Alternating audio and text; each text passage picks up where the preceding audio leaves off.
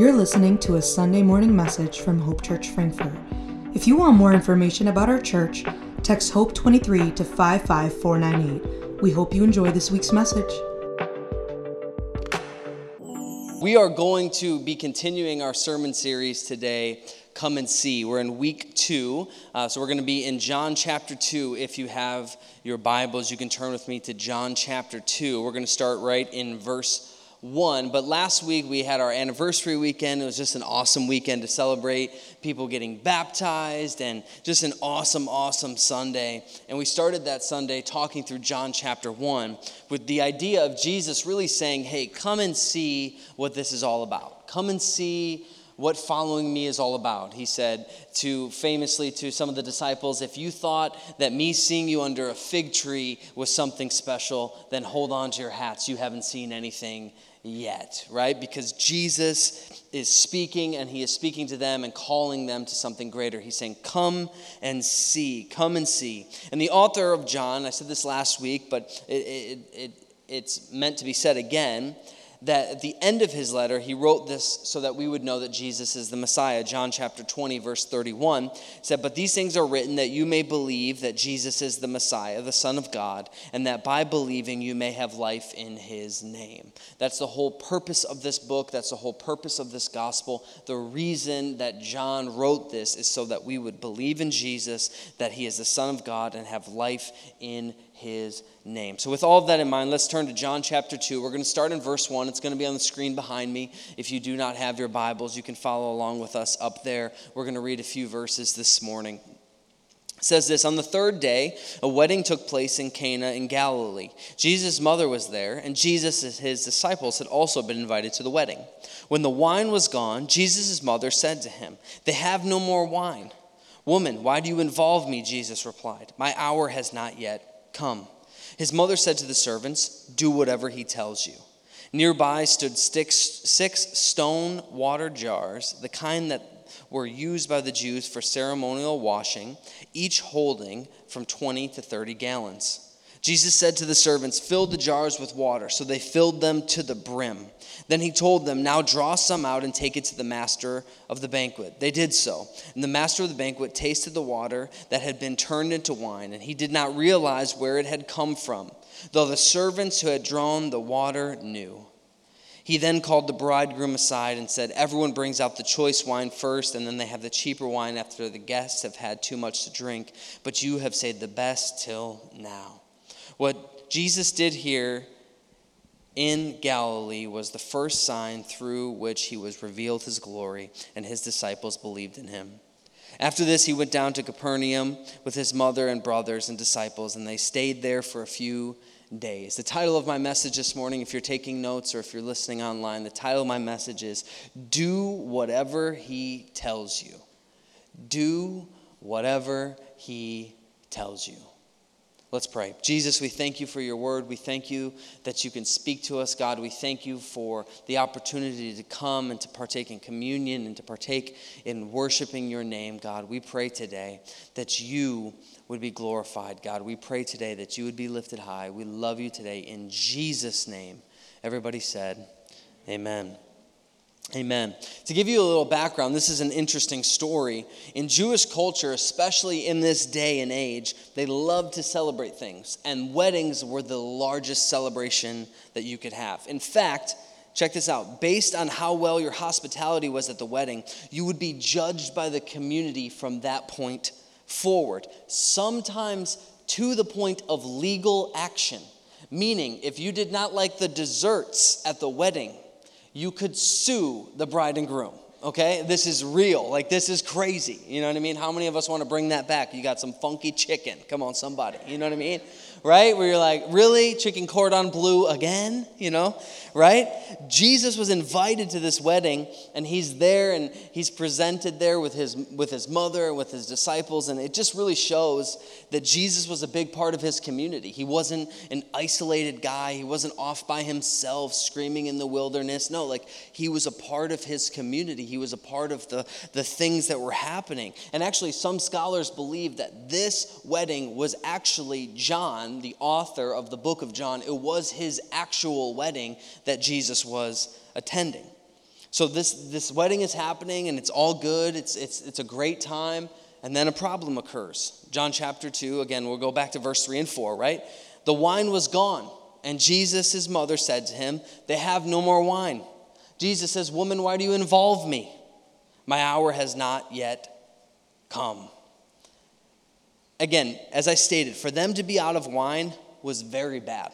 Okay? There's this scholar, he wrote this To fail in providing adequately for the guests would involve a social disgrace. In a close knit community of Jesus' day, such an error would never be forgotten, and it would haunt the newlywed couple for all of their lives. That's a lot of pressure. Come on, somebody, right? You're like, whoa. I, somebody's like, you messed up the creme brulee. We're in trouble for the rest of my life. They just keep bringing it up every party. You got some people in your family, they keep bringing it up every. You remember when you did that? Every single party. You know what I'm talking about. And it's kind of the party that gets brought up. And so they run out of wine, and this is a big problem, right?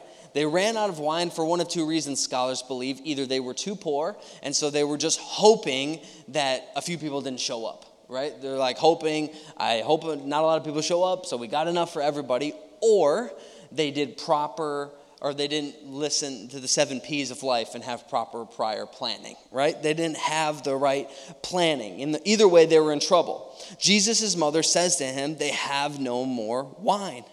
Obviously, she's implying that he should do something about that, right? Like, you know, when someone says something to you, but they don't outright say you should do it, like they say, like, hey, the trash is full, or there's laundry on the ground. Not that I'm speaking from any personal experience at all, but you know what I'm talking about, right? They don't ask you to take out the trash, they just remind you that the trash is full or that your laundry is sitting in the dryer since last Tuesday. Jesus responds, Woman, why do you involve me? Now, a lot of people think Jesus is being disrespectful here. He's not. Jesus is not being disrespectful by saying woman. You can actually equate the phrase woman to lady or even my lady. It was a term of respect in that day. So Jesus is not being disrespectful at all. And it's actually really important for us to understand that Jesus is not being disrespectful because the Old Testament tells us that, that we should honor our father and mother. So if Jesus in this moment is being flippant and is being rude and is being disrespectful to his mother, he would therefore, in fact, be breaking the Ten Commandments in which he very wrote, which would take him out of the running for the spotless lamb. So he was not being disrespectful to Mary at all. He was saying, Why are you involving me? He wasn't speaking to her in a way that was wrong, he was just saying the truth. He knew all that he had to do here on earth and he couldn't reveal himself too much. Jesus had to play this game when you read through the Gospels. It's very interesting. He's doing miracles and he's having incredible things, but he's always like trying to keep it a secret. Don't tell anybody this happened. Like, don't tell anybody about it. Present yourself and do what you have to do, but just don't tell anybody it was from me because he's waiting until his time so he can get the most amount done here on earth before he's crucified because he knows the more miracles he does, the more teachings he has, the more things he says, people are going to recognize. And at this point, nothing has happened. At this point, Jesus has not started his public ministry. But Mary knew this. Think about this from Mary's perspective. She knew that Jesus was the Son of God. She has been telling everyone that Jesus doesn't have a father per se because he was born through the power of the Holy Spirit. So she had to deal with the comments, she had to deal with the rumors, she had to deal with the awkward interactions. If people are this mad about a dessert, how bad do you think they treated her her whole life? Because Jesus, she, they thought that Jesus was not Joseph's son. They didn't believe her story. She had a she had a deal with all of that. But she knew who Jesus was. Firsthand, she had experienced God. And in this moment, for whatever reason, she decides not only to involve him, but to prepare the work for him. She knew he had been baptized by John. She knew his public ministry is about to happen. And so it's kind of like she's eager to get the wheels in motion. She's like, all right, let's do this thing. Because what does she understand? She understands something And this is the first point if you're taking notes this morning. Mary understands something that we're going to see in this story is that preparation precedes the miraculous. Preparation precedes the miraculous. John 2 5, she says to the servants, Do whatever he tells you. Do whatever he tells you. Jesus says, It's not my time yet. And she looks at the servants and says, Do whatever he tells you.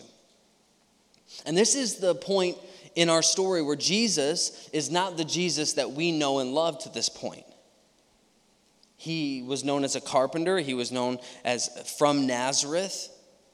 But what did he have to do in understanding how to get more wine? Think about it from the servant's perspective, right? Are they like, do whatever he tells me? Why would I do that? He's not some wine connoisseur. Like, he's a, he's a carpenter. Who is this guy? So, why, why should we listen to him? And I like the faith of Mary in this moment. She believed that Jesus would step up to the plate for this couple. She believed that Jesus would step and intervene in this situation. Because again, one more time, just to make sure you know how important this is. In the ancient Near East, this is another theologian said, there was a strong element about weddings. For example, it was possible to take legal action in certain circumstances against a man who had failed to provide appropriate wedding gift. That means that the supply of wine being diminished was more than a social embarrassment, it was potential life changing things. There's a lot at stake for this couple.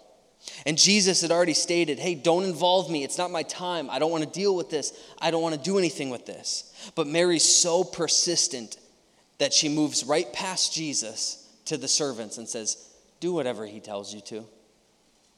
The faith that Mary has in this moment is not misguided because she knows who Jesus is and she knows what he can do. Her faith persists past his request to be left out of it.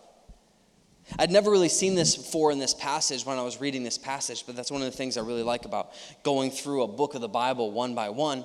But I had never seen this. Jesus says, Listen, don't involve me. I don't want to do anything to this. And Mary's faith and persistent attitude, the Bible also says when you're seeking an answer from the Lord to ask, seek, and knock, right? To continue to persist. So she persists, and in this moment, Mary moves the heart of God.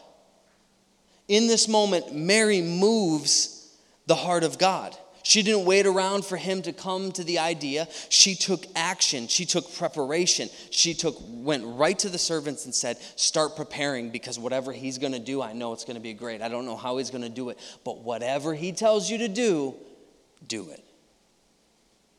She said, "You see that guy over there in the brown shirt, long beard, eating a pita bread?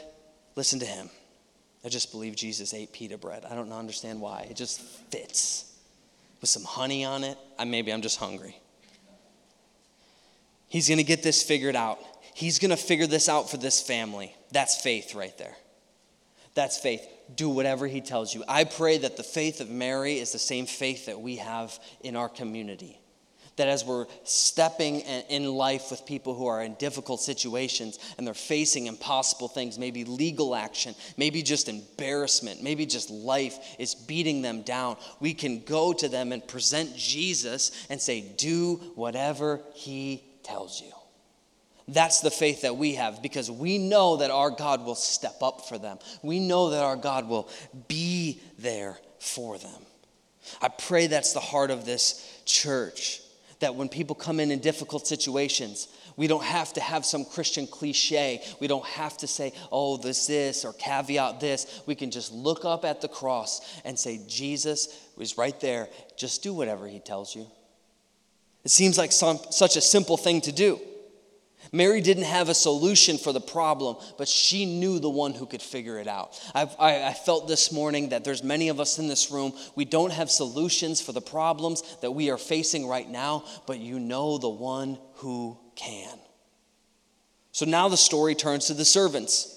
Verse 6, let's read it again.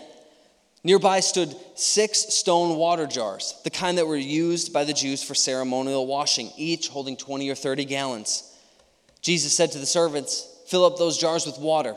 So they filled them up to the brim. That brings us to our second point obedience activates the miraculous. Preparation precedes the miraculous, obedience activates the miraculous. Check this out. They filled them out to the brim. These are 20 or 30 gallon jugs. So let me just ask you a logistical question. Have you ever carried a jug of water that was 20 or 30 gallons? Luckily for all of us, and maybe fortunate or unfortunate for me, I work at a place that has a lot of 55 gallon drums in it. And we get a bunch of drums, and because of negligence by other people, we're taking these drums off of a truck, and they're about half full. So 25, you know, 30 gallons.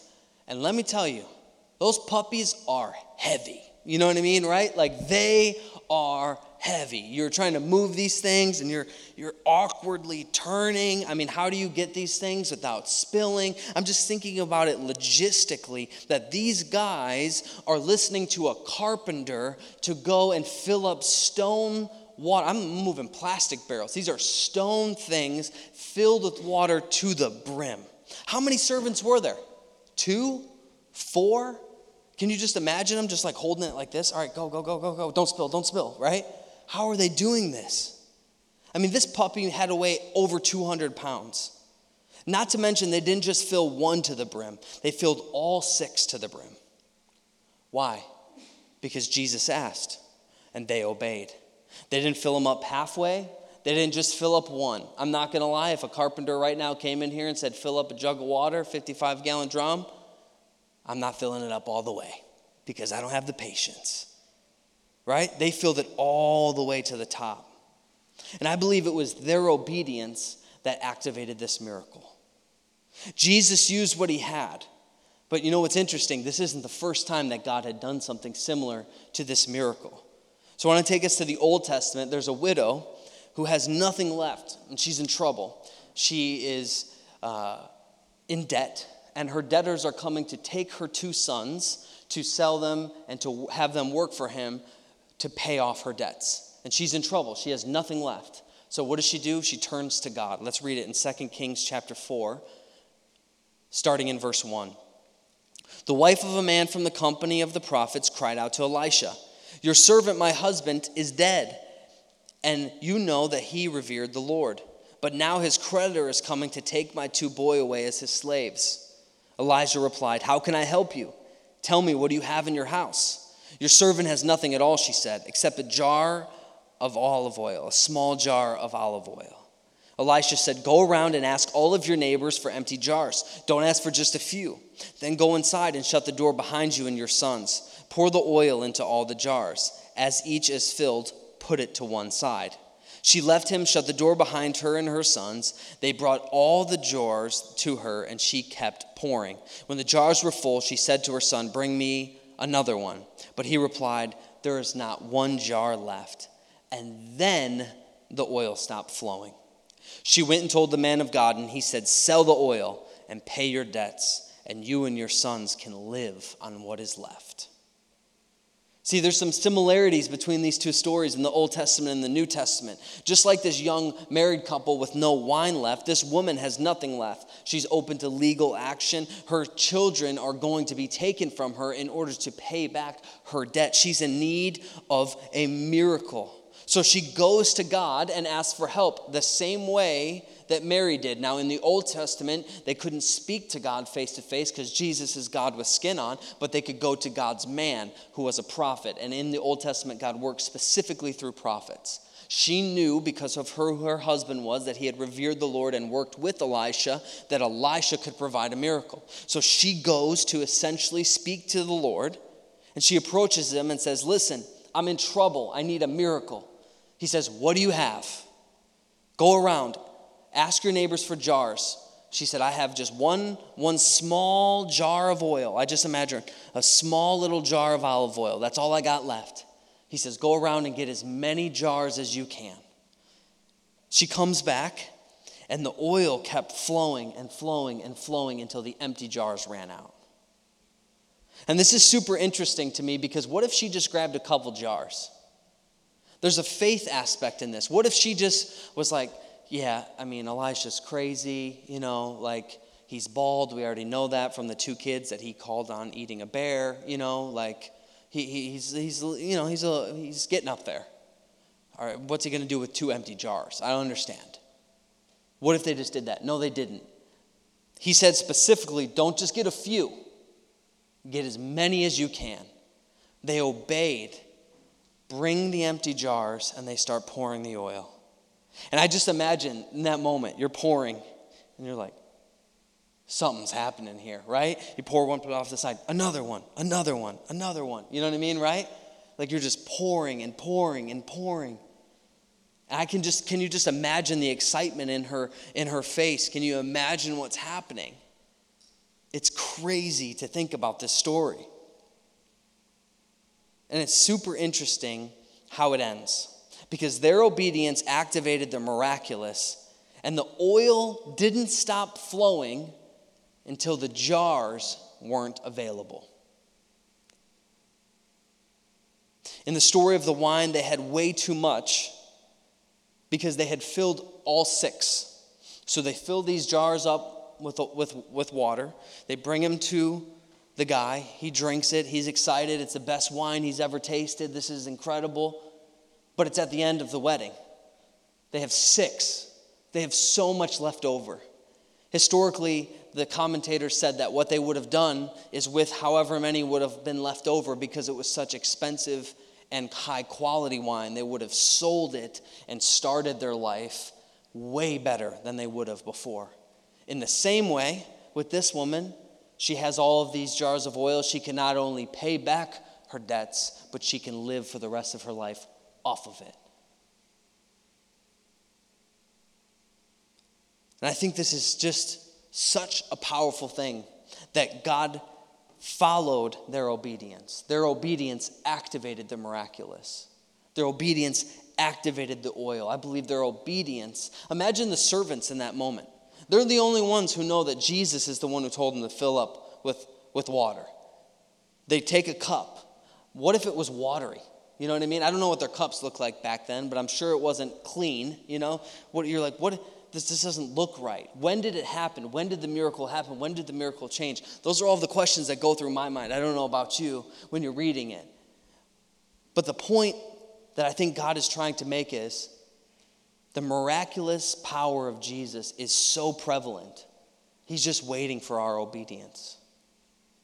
And I think there's a couple comparisons to be made here. First, this woman in the oil. If she hadn't gotten the empty jars, no oil flows. Or if she would have only gotten a few, maybe she would have gotten by for a couple months. Maybe she would have paid off the debt of one of her son, but not both of them. And I feel like this is the church today. If we were to get oil, but only get a couple. Because I feel like what happens is we get in these situations where we're so desperate for God. We need God so desperately. We need Him, we need Him, we need Him. We cry out. And a lot of times when the church isn't full, it's because we don't need Him yet. It's just the truth. Look after any hard situations throughout the country, up and down, economically, wars, the church starts to fill up because we are sitting here thinking, oh, wait, I can't do this on my own anymore. I need some help. But why don't we just bring enough empty jars? Why is it that I feel like I'm so short sighted? Where God's like, don't just bring a few, and I'm like, I don't only got time for a couple. And so maybe his miracle can only sustain me for a few moments or a few weeks. And sometimes I think we get so full of ourselves and our schedule and our thoughts and our preferences and what I got to do and who I am that we just can't be filled. Because the moral of this story is God can't fill what isn't empty. So let me ask you honestly is there anything in your life that you need to get rid of? Is there anything in your heart that you need to let go of? Is there any bitterness? Is there any sin? Because the oil won't flow if you don't have room for it. In the same way, the water won't turn to wine if we don't fill with the right things. If we aren't filled with the Spirit of God, I believe we have no shot of surviving in this world. I got to tell you, it's getting harder and harder for me personally I'm going to ask Laura if you could come to the keys at this time. It's getting harder and harder for me personally to keep my schedule clear. And I think we need to maybe do a sermon series through what is Sabbath because I need, I need some help in that area and then I really have to focus in on it and do some research. But what is Sabbath? What is resting in God? And I felt like God was convicting me in this moment because He's like, You're so full, your schedule's so full.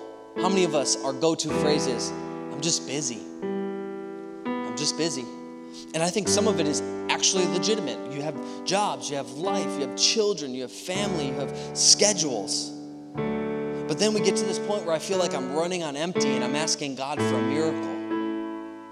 And He's asking me for a day set aside to worship Him, to trust in Him, and to rest in Him. Sometimes it's like, God, I can't hear your voice.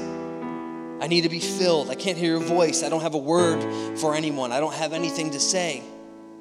He's like, maybe you're just too full of the world. Maybe you're too full of yourself. Maybe you're just too arrogant. He's like, maybe you can't hear me because you're listening to somebody else. I can't do what he tells me if I don't know what he's saying. And I need more of God. And so, what I want to encourage you this morning is to do what He tells you. And I just felt like there were some people in this room who are here, and you're like, I feel like I'm just waiting on that miracle time and time again. Preparation precedes the miraculous, obedience activates the miraculous, and the rest is up to God. I want to implore you and encourage you to do whatever He tells you. And listen, I know whatever He tells you is not going to contradict Scripture. So, whatever He tells you, let's run it through the Bible.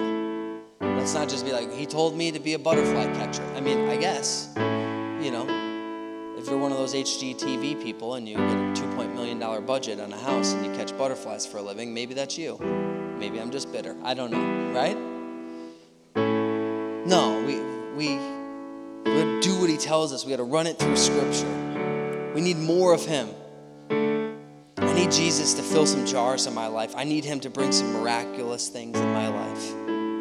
And I can't tell you what he doesn't tell you. What he tells you isn't going to be hard. I can't tell you it's not going to be difficult. I can't tell you it's not going to be confusing. But at the end of the day, he is what produces good wine. He is what fills the jars. He brings joy, He brings freedom, and He brings peace. And I believe He wants that in your life. I want to ask with heads bowed, eyes closed, all of this room. I just want to pray for you.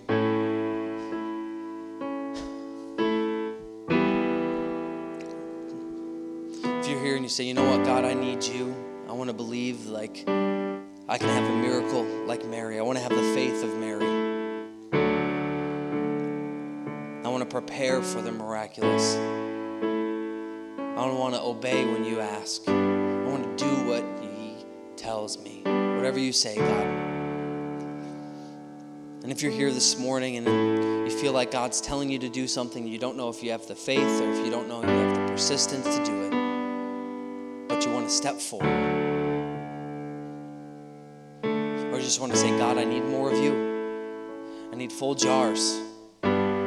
I need water turned into wine. I need a miracle this morning. If that's you, on the count of three, I just want you to shoot your hand up just so I know who I'm praying for. One, two, three. Yeah. Yeah. Yes. You can put those hands down. Heavenly Father, we just thank you this morning for each and every one of us in this room. God, we pray today that you would be glorified. We pray today that you would be lifted high. God, I ask that you would be the center of it all. God, I pray today that you would give strength to those who need strength, that you would give peace to those who need peace. We know that you are the miracle working God. That you're a waymaker, you're a miracle worker. And God, today we commit to doing what you tell us. We want to fill those jars to the brim. We want to grab as many empty jars as we can.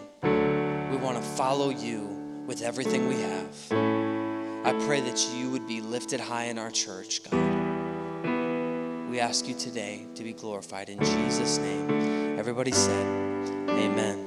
Amen. Amen. Thanks for tuning in. We hope you enjoyed this week's message. And if you did, make sure to share it and subscribe to stay up to date with all of our new messages. Thanks for listening. God bless.